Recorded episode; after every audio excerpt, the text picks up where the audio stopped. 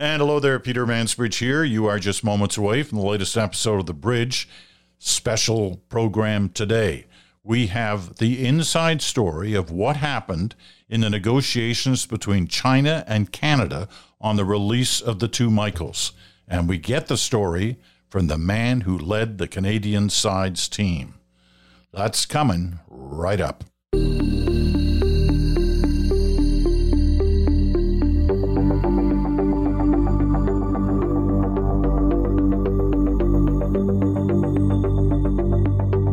There, Peter Mansbridge here. Dominic Barton. Does that name ring a bell for you? Well, if it doesn't, it probably should. Dominic Barton is an extremely well known Canadian, both in diplomatic circles and in business circles internationally, around the world. He's extremely well known. Right now, he's the chair of the global mining firm Rio Tinto. But in his past, two particular things of interest. One, ambassador for Canada to China during the period of the two Michaels being held in a Chinese prison. That's one.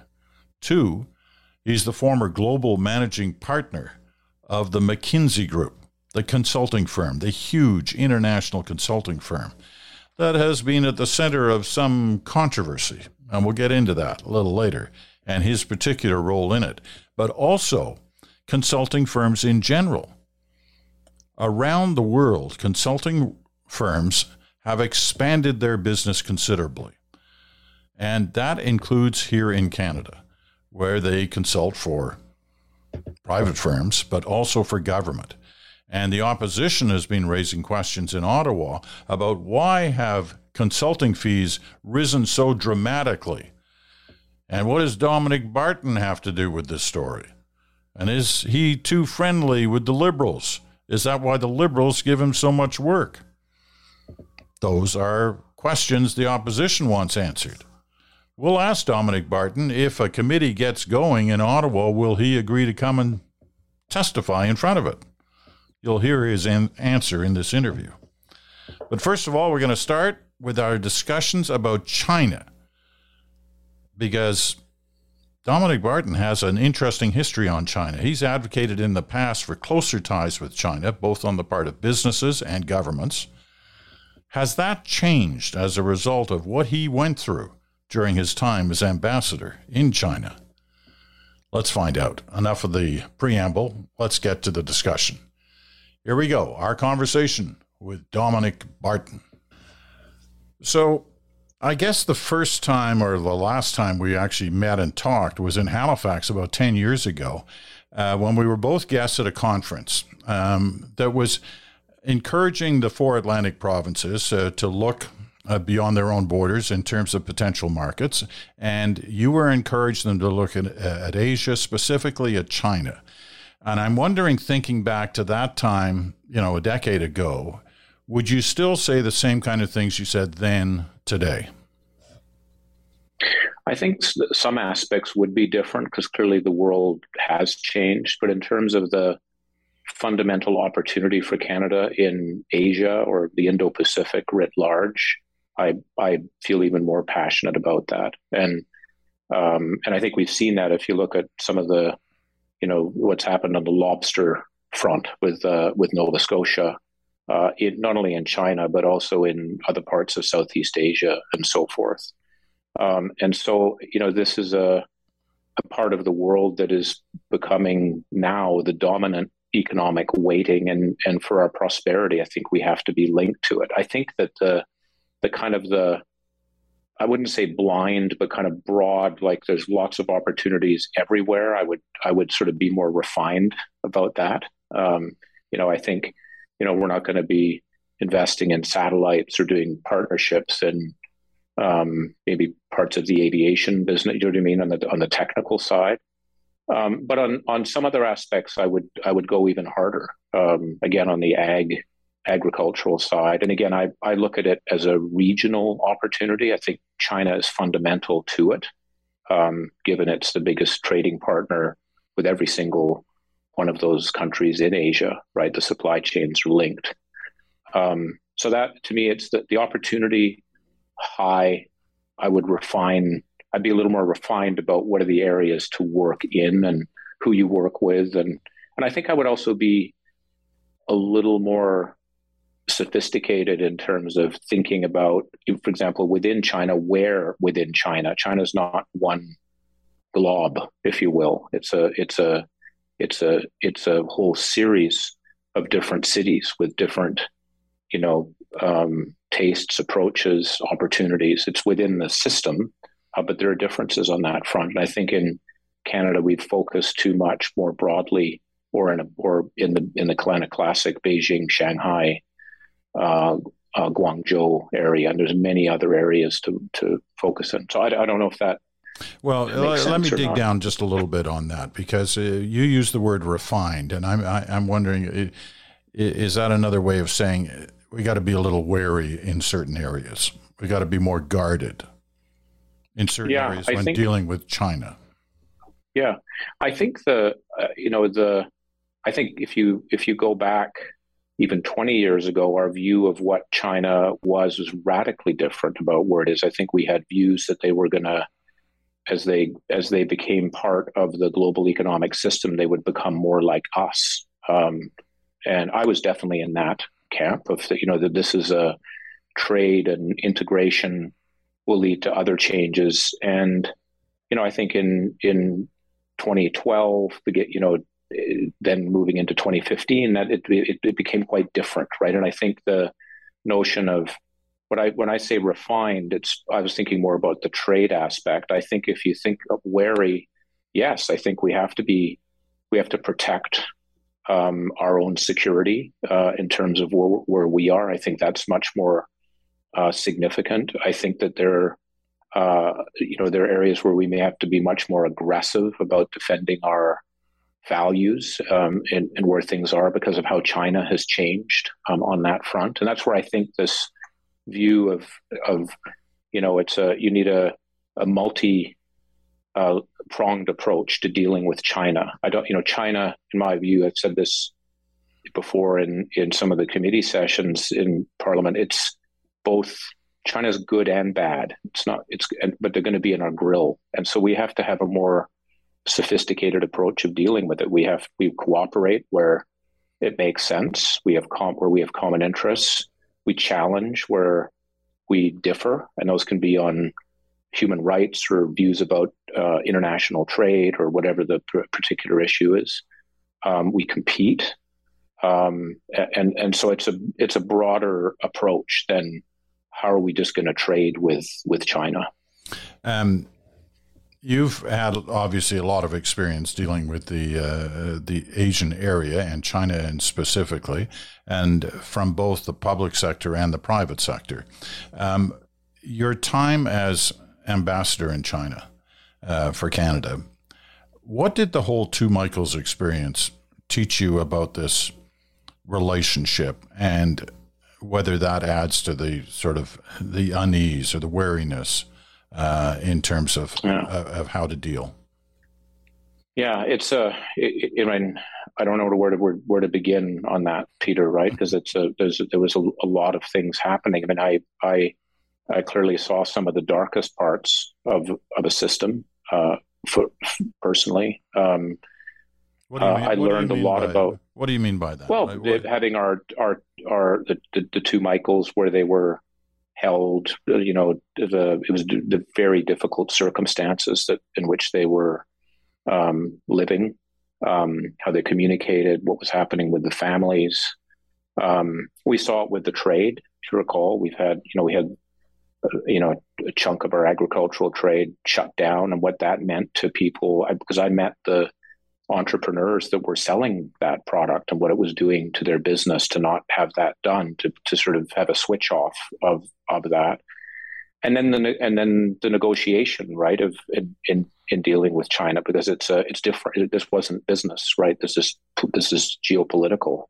And um, that that was a, a massive learning experience. On the other hand there were a lot of things I'd learned about China in terms of of relationships and getting things done and being able to influence that were I could draw on or or use. So I think that it you know what what uh, you know in, in in my business work, you know, there was never the case of you know someone is going to die because because of the work we do. You know, th- th- this is. I'm not suggesting people are going to die, but it was it was extremely serious and personal, and you knew the people. And uh, when you're dealing between two countries, two countries that are upset at each other, and a quite a powerful China that it is upset, there were you know, there were meetings that were very unpleasant. Let's just put it that extremely unpleasant. Can you, can you take um, us inside so, on that? Like, uh, how was it unpleasant? How was a meeting unpleasant? Um, if you know, uh, I'm just trying to think about where to start because Peter, I don't want to. There's some stuff that's you know best not go. You know, I mean, I'm not trying to be cryptic cryptic about this, but. But me, would you be so arguing example, across the table? Would you be like yelling at each other? Or, I mean, yeah, let, no, it's not yelling. It's just uh, very. It's quiet and clear. So you, you know, first of all, you know, you're sitting across the table and each of you has a view about a particular matter, right? Like we and um, there would be you know, my first meetings that was the the big wake up call. It was you know uh, the, the, the China was extraordinarily angry at, at Canada. And some of the language that was used, it was kind of you are, you know, I remember the one of the first meetings I had uh, in in Beijing, and the meeting started, and I didn't know about the diplomatic process, which is you have to listen to the other person complete what they're doing. But they had a document about an inch and a half thick of speaking notes, right? And so they started and started off saying, uh, "You are a lapdog of the United States." That's pretty confronting. You know, you are a lapdog of the United States. You know what can be done, but you don't have the fortitude to do the right thing. Um, and let me explain to you how your system works. It works like this and that, and you don't understand your own system, and that's pathetic. Uh, that's pretty. And so that that I was getting, uh, and and it, part of this is diplomacy, where they were angry. They were trying to send a message to me to send a message, if if you will. But for someone in my background, I you know, and we'll, I'll come back to this later. In McKinsey, I was always taught you don't. We tell truth to power, and if you you never if, if some if someone does something you don't feel is right, you must speak out. So I did at one point. I got quite upset about this lapdog uh, commentary, and I said, "We're not lapdogs at all. We have our own view of how we do things." I talked about Cuba. I went, and what I did was I interrupted this guy, which was not the thing. So he went apoplectic and went back to the begin over spoke me and then went back to the beginning of the document and started over again um, and so it was it was quite, it wasn't yelling. It wasn't it but it was just direct you you're a lapdog and and that was you know it kind of went on and we, we we had that for about an hour and then i asked for a tea break because i thought this is clearly some, what's going on here and we went we went back. But there were there were just other occasions when you know when countries are mad at each other as the ambassador you are conveying a message and you will receive a message um, and there were times, you know, we we will try and, you know, they if they ever perceived at, are times that we were threatening on things, it would be like if you, you let me explain to you what happens if you think you're going to get us to do X because of Y. Let me tell you what we'll do to you, not not personally, but to people that you're you you you know you're dealing with and and, and so forth. And that's just something that's you know quite it's rough.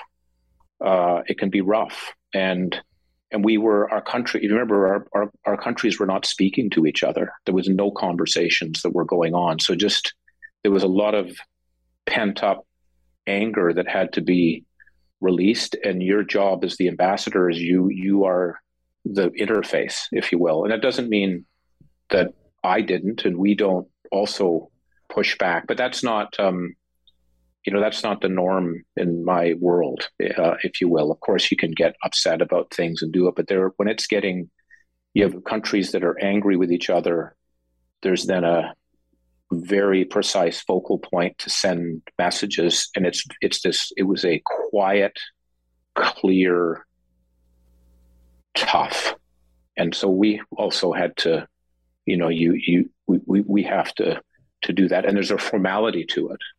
Um, was it clear from the beginning that it was all about the Huawei executive who uh, Canada was holding in Vancouver?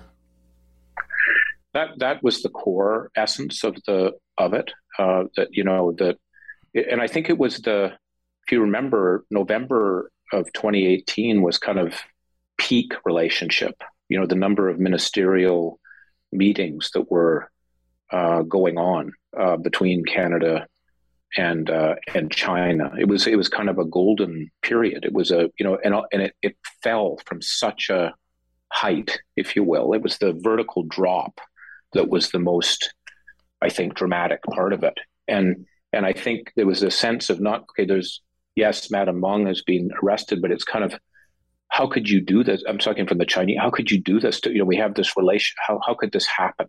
How how did you, how could you not know that this would upset us? Do you know what I mean? I'm just speaking right. from their end, and for us, it's kind of wow. Well, you know, we have this. You know, we've been talking about a free trade agreement, um, if you recall, and you know, even you know, the Bill Morneau was going to be doing, you know, not not only sort of doing a budget release in New York and Toronto and Montreal, but Shanghai, right? It was that kind of a, you know, we that's where we so this drop and kind of a, it, it's almost like people have known each other well. This this this breakdown, and that's where I think there was just there was a lot of emotion and and anger around, and there'd been no communication for a long time, right? That you know when because I was there in September, um, and and the communications really I think it was sort of in March, and you know, just completely were were not there. We didn't have ambassadors in either country, so I think there was a there was also that kind of pent up anger, the drop. Clearly, the Madam Meng thing was the, the, the core of it. We we were also upset too. Um, so it was a, and, and I know it's kind of the sense always of how could you guys, you Canada, do this when we've had this, you know, it's a fifty year relationship. You gave us wheat. You took, you know, you you helped us when we were on our knees. You know what I mean? This is a this is the kind of Canada we have. Our students are, are go to your universities because we respect how you. You know what I mean? It's this. How could you do this? So there was a that was part of that was another part of the backdrop that had to be dealt with in this process. Do you did you think at that time that they were aside from everything else that was going on, that they were uh, trying to involve themselves on the Canadian political scene, that they were trying to interfere in the Canadian election process? I I never had that sort of uh, discuss. You know, I didn't. We didn't get that sense or dis- or discussion. I know that there's been um, conversations and discussions about that now, but that wasn't uh, that wasn't it. I mean, we were very much focused on our bilateral problem, which meant there was no communication and where were we where were we going to move? It hadn't that wasn't uh, that that wasn't on the agenda. You know, we hadn't picked up anything on that front. I want to try and uh, use your expertise to help me understand something that happened at the APEC conference, and I'm I'm assuming you've seen the videotape or you've heard about this situation yeah. of the the the the meeting if you want to call it that, or the confrontation, as some people describe it, as between President Xi and uh, Prime Minister Trudeau. Uh, the video, and that's why I'd, I'd like your eyes, uh, if you've seen it and read about it, what how you interpret what happened in that moment, because clearly it seemed to us that President Xi was not happy. He was upset, and he was making his feelings clear. Um, but when you look at it, what was happening in that moment and why was it happening? Yeah, I guess I've given what I've told you before about some of the, the discussions I've had, or many where they were quite, you know, I wasn't as, I wasn't shocked uh, by that. I think it was, I think it's exactly as what you said. President Xi was upset and he was telling the prime minister directly where, what, how he felt um, and, and, and where it is. And they, and I think what was unique about it is people actually got to see President Xi with some emotion, um, having a you know an unscripted um, discussion because we we he he's very clinical right? Normal we don't see we see him standing at podiums or reading speeches. This was kind of freestyle president xi. Um, and so i think that's what was interesting yeah. Some people think he was playing for the cameras in that moment. He he he he, he might have been i don't the way i looked at it was this this was a you know it, it was a him expressing as you said frustration. I think he assumes that um, a conversation they had. I don't, I don't know the background to that and, and where it was, and he wanted to um, say it. I, I don't think my sense too is our the Canadian interpreter wasn't there, so it was being done with the Chinese interpreter, which is all you know. That's a it just it it, it, it makes it less comfortable because you like to have your own interpreter. So I think that also puts the prime minister in a tough place. Um, but I saw it as a as a transaction. That's how I I saw it. Um, and you know, there's all sorts of an you know of, of sending a message of of where things were. I think what the prime minister said back was good. Just about he had to you know that, that was on you know he is having to react um, to to what's there. But I think it, in a sense, messages were delivered. Uh, that's part of what what what happens. Whether it was a setup or no, I I just don't I don't I, I think the I think what I think what was most interesting about that episode was being able to see a glimpse of President Xi and when he's, uh, you know, I, I, don't think he could script. I think that was him talking where he how he was feeling. You could, you could hear. I did watch the tape. You could hear the you, you could hear the pitch change. Um, so, but I, again, I think this is a thing where we talk later about it. I I think it's important that leaders can be able to talk with each other to be able to even if they have fundamental disagreements with each other. And so I'm I'm more for the I, you know that we saw that. I, I you know I think that having conversations, having t- and I've been in some where I've seen him with other people delivering messages to him, other government uh, leaders. So he's you know that he's received that himself and and where it is. So I don't think it was that. I think for us it was un, maybe looking as observers unusual. I didn't try. I saw it more as a transaction. He's and what I was most interested in was the just seeing the president, you know, right, speaking, uh, you know, from from how he felt. Um, he, he seemed to be placing conditions or, or, or, expressing conditions to the prime minister that if you want this relationship to carry forward, you're going to have to meet some of these conditions in terms of what they talked about, what they talked about in public, what they talked about in private. Is, is that is there anything abnormal about that? I don't know. I, I, I didn't treat. I mean, I, I think it was he was upset about something. He wanted to give direct feedback. I, th- I think that there's actually a genuine desire to have conversation. You know, to to to want to be able to speak. I think it's uh, you know, I think it's being clear about whether this conversation is a, you know, from his point of view, he was not. He he, he felt maybe that that wasn't. He, he, he had a different understanding of of where that was, but I didn't see that as a.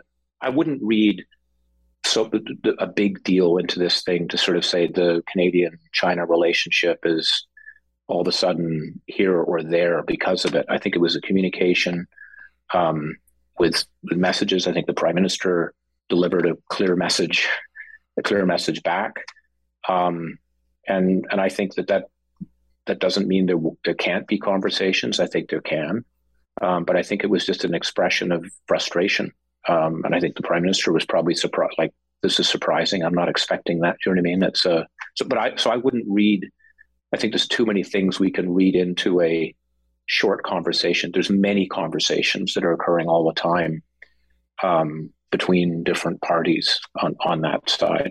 They, they both may have got what they wanted out of it. Yeah. In fact, you know, uh, yeah, from a PR standpoint, the PR yeah. standpoint, they both I, may have declared yeah. victory on that one. Here's my last question about about China, uh, and it's once again about President Xi, and it's a, and it's about what you went through on the on the case involving the two Michaels. Is there any doubt in your mind that the final decision that China made about releasing those two men uh, didn't go straight to the top? That it was right at the top? That the president would have had to sign off on that? Uh, I do. I think it's. Uh, I think you know one of the challenges in in China is it's a very opaque system, right? And so being understanding how decisions get made is one of the most important things to be able to do if you're negotiating. And, and it's uh, too often the case that people find out they may be negotiating with the wrong people. And, and that's up to the to us, the interlocutor, to figure that out. I don't think it's being hidden. It's just we have to figure that out. But it's very important to do that. But I, I think this was a uh, very fundamental issue between our two countries and the United States as well, right? You've got the United States was also in, involved in this, and you know the, there had been many communications about this situation uh, amongst the three leaders. You know, Canada, uh, uh, you know, Prime Minister Prime Minister Trudeau, Prime, uh, President Trump, President Biden, and President Xi. And often when President Biden and President Trump met, President Biden would raise this case. So it was it was number one raised regularly at the top of the house. So this was not kind of like sorting things out. It was it was it was raised regularly. Um, so he he's 100% aware of obviously what what's happening, and I think it's one of these decisions where you know there's a lot at stake um, in terms of how this is all done. Um, and when, especially when you have three countries involved, that's that's what you know, three countries in a company. Uh, so I, I, that's my personal view. I do think it. You know, I'm not suggesting he was orchestrating it or dry. You know, but I think it had to have. He had to. He would have to be comfortable with it. Just like, by the way, our prime minister, he had to be comfortable. He would. You know, he. We didn't just go off and do this and come up with it and say, "Here's where we're moving." And and uh, and I think the U.S. case was a little more complicated because you had different depart- departments that were involved in this. Um, but for sure, uh, you know, with with President Trump, uh, and then with with President Biden, there was a desire to be able to get this done. Um, and and and as I said, I've said this in other conversations. There were red lines. Everyone had red lines. Prime Minister Trudeau had very significant red lines about what I could do and could not do. Uh, President Xi had red lines. The uh, Huawei had red lines, and President Trump and President Biden had red. You know what I mean in terms of, and so that was that's why I think it was at that at that level, particularly because it involved three countries. You know, there's there have been other cases like this: Japan, China, um, uh, you know, you know the uh, Russia, China, on and but in this case we had three countries, and I think that therefore it makes it more even more higher stakes. All right, we're going to take a quick break. When we come back, change your topics. But uh, first of all, this.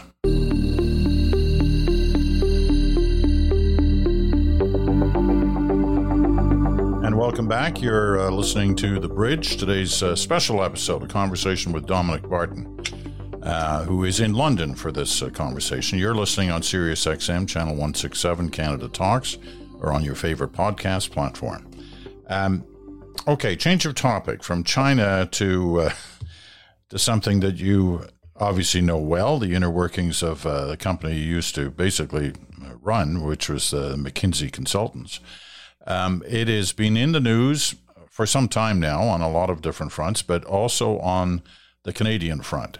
And there have been demands from uh, uh, the opposition uh, parties in Canada in the House of Commons uh, that there be a special committee to look into the relationship uh, between McKinsey and the Canadian government, between consultants and the Canadian government, and what's happening on that front, and whether or not consultants are somehow replacing bureaucrats, and what is this doing to the system of government. Um, let me start with one of the main charges that the opposition is making is that there's some kind of special relationship uh, between McKinsey and uh, the Liberal government. And they use as, uh, as evidence of that that the consulting fees from McKinsey have gone up astronomically since the Harper years. Um, nobody seems to be disputing that. Is that the case? And if it is the case, why was it the case? Or why yeah, well, Peter, I think first, first of all, I think that you know, the idea that there's a some sort of a cozy relationship whereby then McKinsey, you know, because they know the prime minister and they know the liberal government, they therefore get consulting fees is just a complete crock.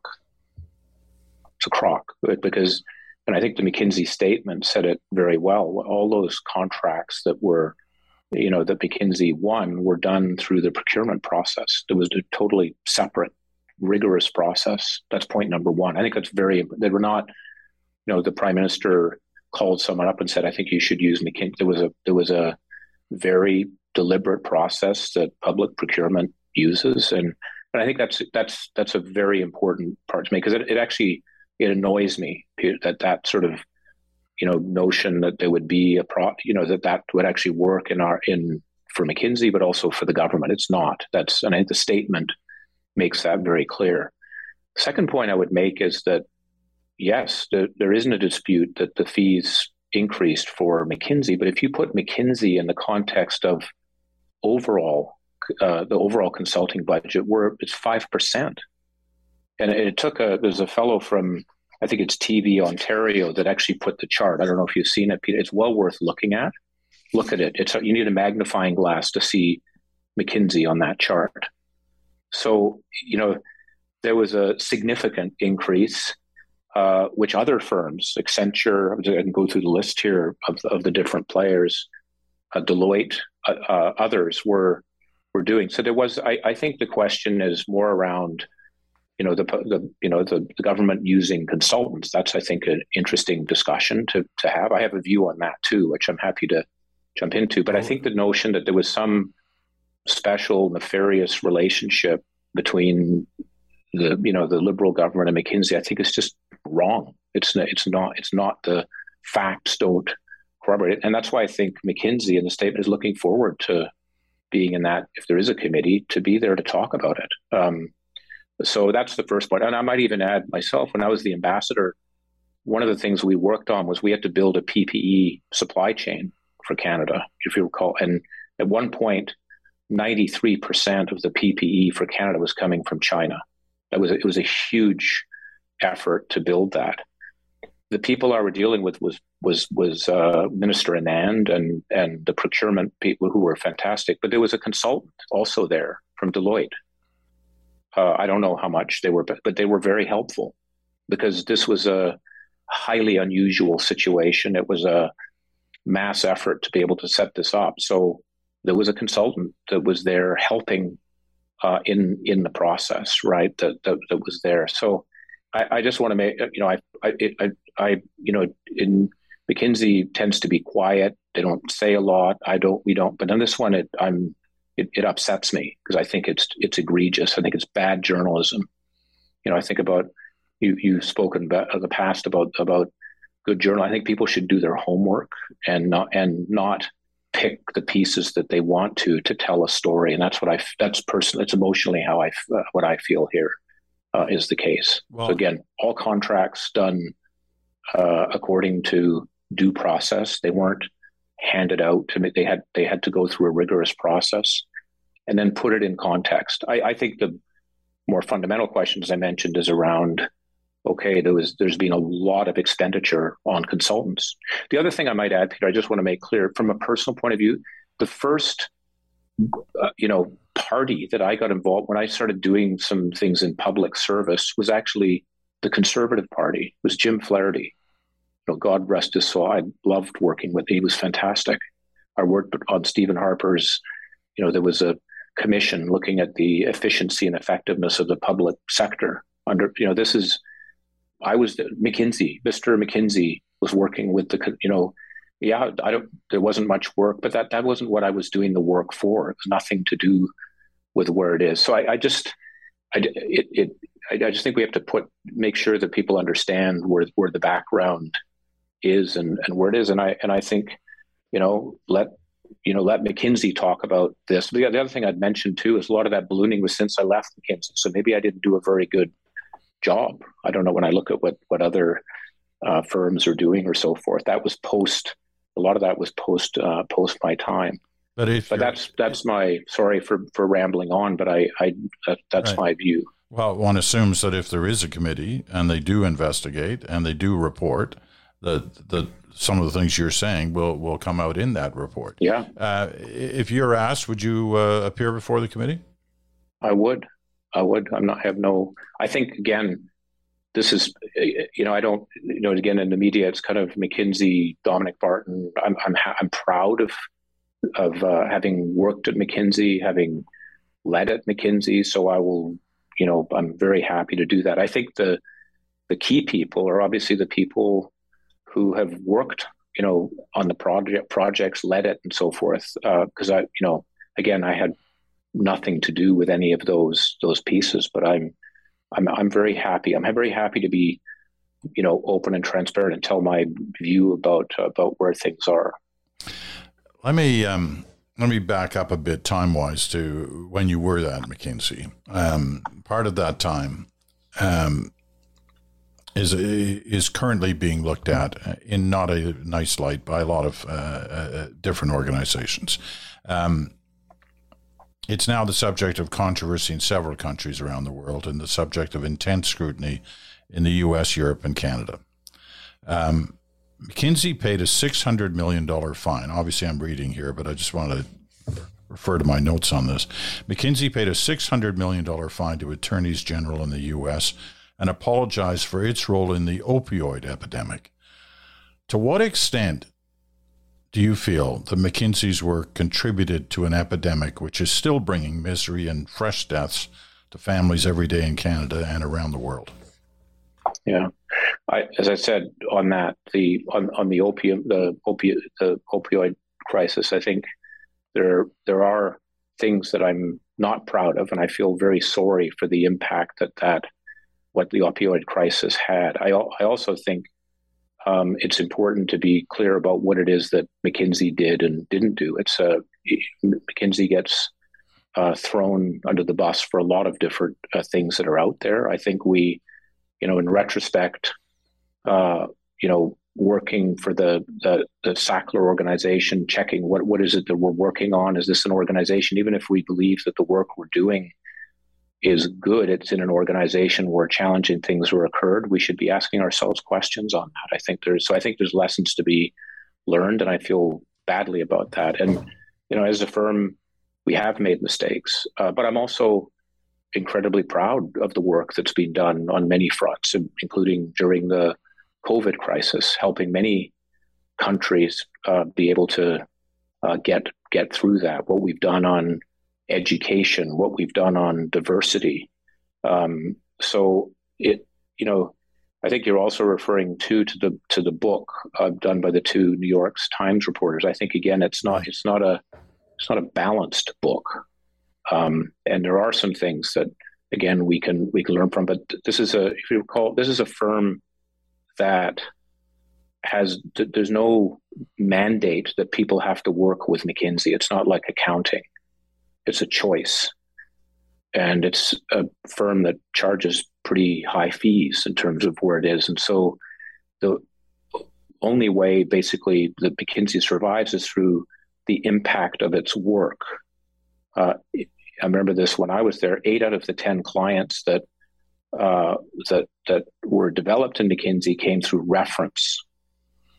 This this this firm has impact. You should work with them. They cost a lot of money, but they have they have impact. So it's not a, it, and it's, you know, the, the firm continues to grow. It's all, it has to be based on the impact of the work that it's having, or it can't continue uh, to move, to move forward on that. So what do you say? I, I just to, what do you say to people who say, look, McKinsey worked on the opioid file and they've, you know, they paid the price for that.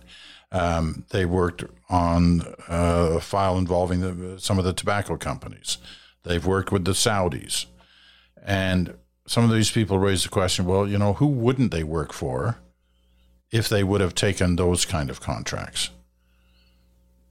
How do you, well, I think how, how do you respond yeah, to that? I, I, who do you say well, no to, or who would McKinsey yeah. have said no to over the years? Well, there there is a a, a risk process, and I don't want to. I think again, that's one of these questions. I want to be careful about t- talking about people. If you can imagine, right, Peter said, "Well, we didn't work with X, Y, or Z," but I can tell you, there's a there's a lot of companies that McKinsey uh, didn't work for and doesn't work for. And there are a lot of companies that McKinsey stopped working for because we were concerned about the impact. We and I remember being involved in several in Asia where in fact one client was, was in South Korea was so upset, said, you know, you can't fire us, we can fire you.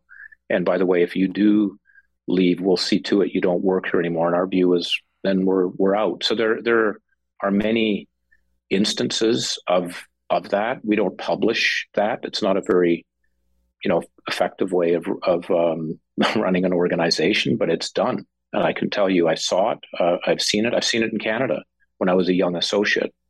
You know, we we had it was you know not, not a very significant office. I think there were probably forty or fifty people. It wasn't very busy, so a lot of our people had been sent to Scandinavia and other parts of the world. We had one client who was very keen on working with us, and there was a view amongst the partner team that we weren't having impact, so we stopped working, and that meant and it meant there was nothing for people to do. They were they were shipped overseas. So there's a rigor uh, to that. It doesn't mean we get it right. The processes are always there, but we do it. And then you know, if you talk about Saudi, I think you want to be careful about who who else does work. And there's a lot of people that do work in Saudi. I'm not. You know, it's a it's a. So let's just be thoughtful about about that dimension when we, we go through it. There's a lot of financial institutions, pretty well every consulting you know, again, it's what you work on and how you work it. I'm very proud of the work we've done on diversity in Saudi.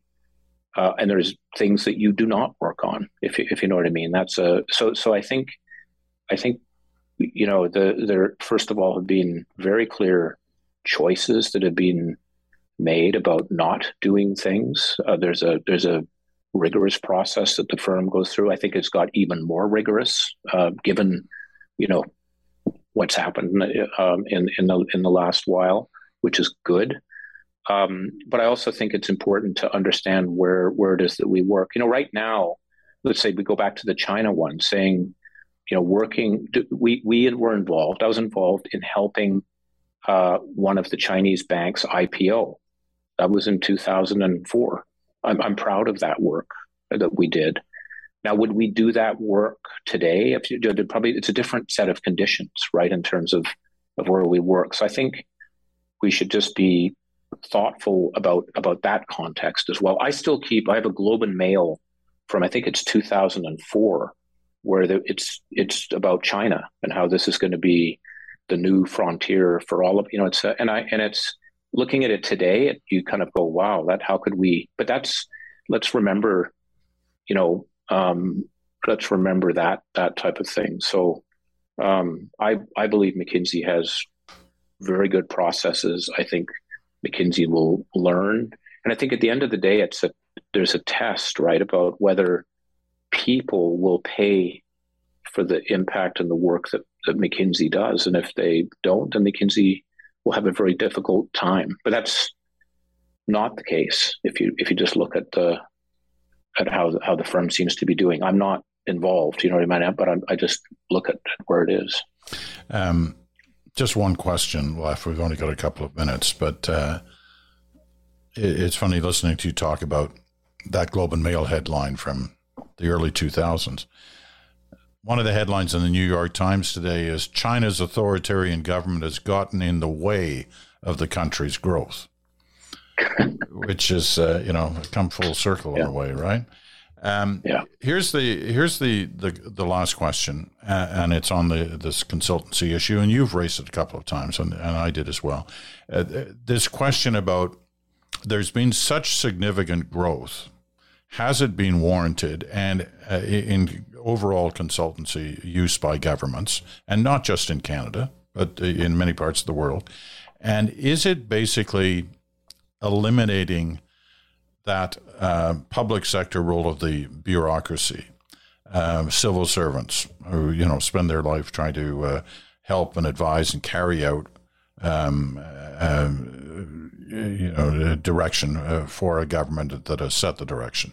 Um, is there that danger that what we've witnessed is the erosion of the public service? Um, I, I uh, I worry about the two things, but I don't think they necessarily are related, if I could say that. I think that if you look at the consulting industry, it's boomed. Every private sector is using way more consultants today than they did 10 years ago. There's, it's, a, it's a, one of the highest growth industries in the world, right? And has been for a long period of time. Uh, because there's just, I, I personally think it's because there are so many changes that are underway where there may not be playbooks for how you do it. You need capacity because people are not sitting on their behinds doing nothing. They're busy. You need extra capacity to be able to to do things. So it's not just about government, the consultant. It, this is about society. There are there are whether you like consultants or not, there are there is uh, there has been a very significant increase in demand, and it continues. Um, and again, if I look at uh, uh, look at talk about this Accenture, look at what Del, I think it's Deloitte that's now thinking about splitting up so they can have a consult, you know, a dedicated consulting practice. So it's a this is a private sector, public sector, and actually civil society factor. There are more consultants working in civil society as well. That's point point one, and I think there's very clear evidence of that in, in the in the growth rates and scale, just hundreds of billions of dollars.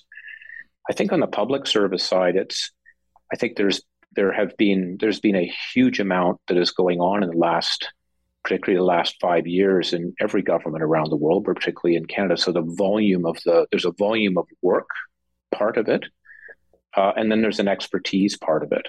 Uh, and so you if you know, and, and I think that at least the consulting I know McKinsey does is not about policy; it's about execution. It's helping get something, especially in government, that the government wants to actually get done, as opposed to let's come up with some new idea uh, of, of how to do this. It, it, it has to and, and by the way, the people hiring the consultants are typically public servants. It's not, I don't think it's a minister that's, I've never come across that. I think it's, it's a department that says we need this help.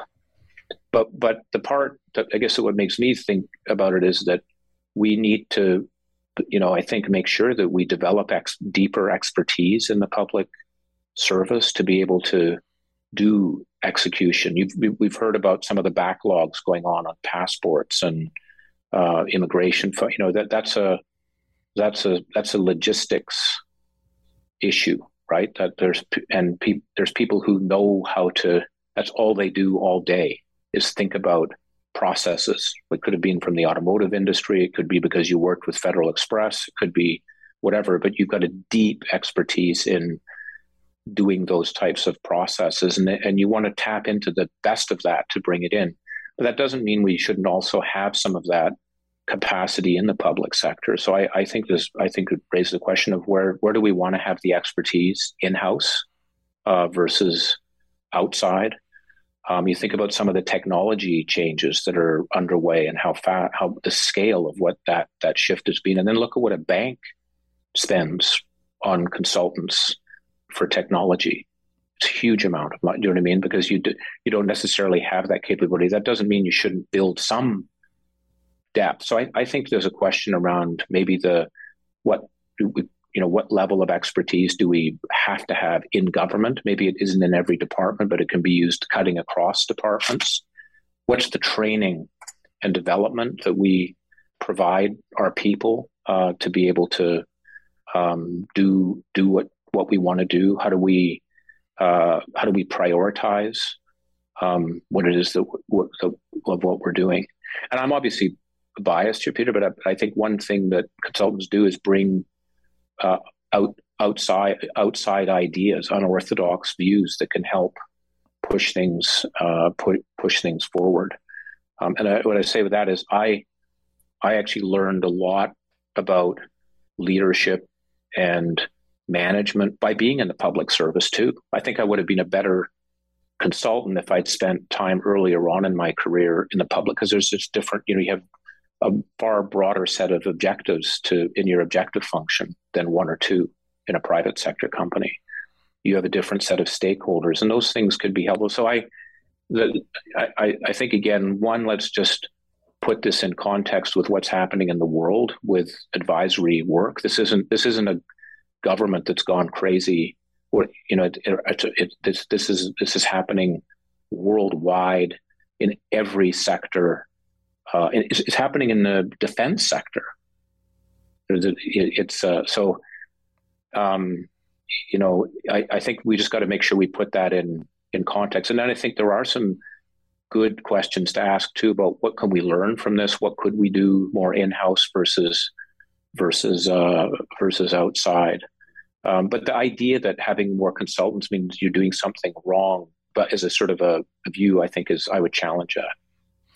Well, we're uh, we're going to leave it at that uh, for for this day. But as you said, there are, there are good questions to ask in, in terms of the follow up on this, and uh, perhaps we'll get a chance to do that on another day. But you've been uh, terrific with your time, uh, and we appreciate it very much. Dominic Barton joining us from London. You take care. Thank you, Peter. Dominic Barton, Canada's former ambassador to China during the Two Michaels episode, and one of the leading international business figures, uh, now with Rio Tinto based in London, the global mining firm, and formerly the global managing partner of McKinsey, the um, consulting agency. So there you go. Our uh, our special interview launching this week's uh, programming uh, with Dominic Barton. I hope you found it interesting. There's a lot to snack on there in terms of the different things he had to say, and uh, I hope you do just that. Uh, coming up this week, tomorrow, of course, uh, we will uh, take a look at the situation in Ukraine with Brian Stewart in his regular Tuesday commentary. Wednesday, Smoke Mirrors and the Truth with Bruce. And uh, Thursday, your turn and the Random Ranter. Friday uh, is Good Talk with Chantal and Bruce. If you have a thought, something you want to say on the interview today, drop a line to the Mansbridge Podcast at gmail.com. The Mansbridge Podcast at gmail.com. Uh, we'll include it uh, perhaps at least some of it, uh, on your turn this coming Thursday. That's it for this day. I'm Peter Mansbridge. Thanks so much for listening. We'll talk to you again in 24 hours.